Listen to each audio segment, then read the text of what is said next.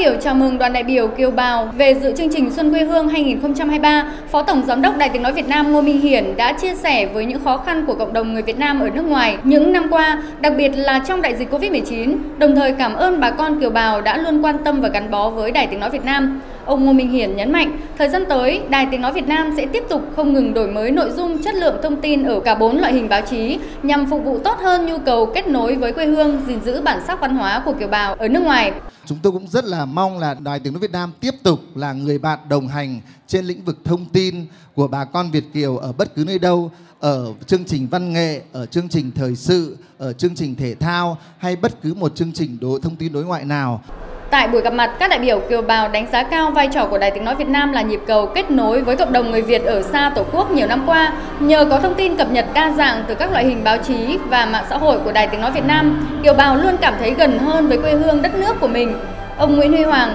kiều bào ở Nga và bà Phan Bích Thiện, kiều bào tại Hungary xúc động chia sẻ.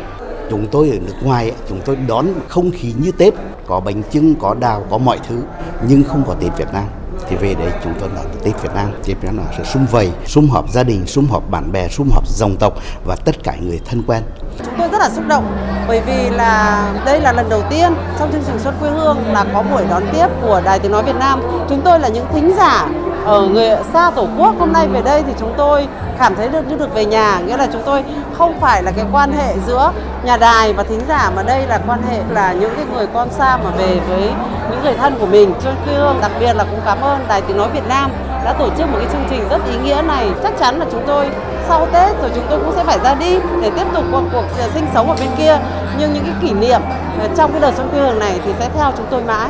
Tại chương trình, các đại biểu kiều bào được nghe những giai điệu về mùa xuân và quê hương từ các nghệ sĩ của Đài Tiếng Nói Việt Nam.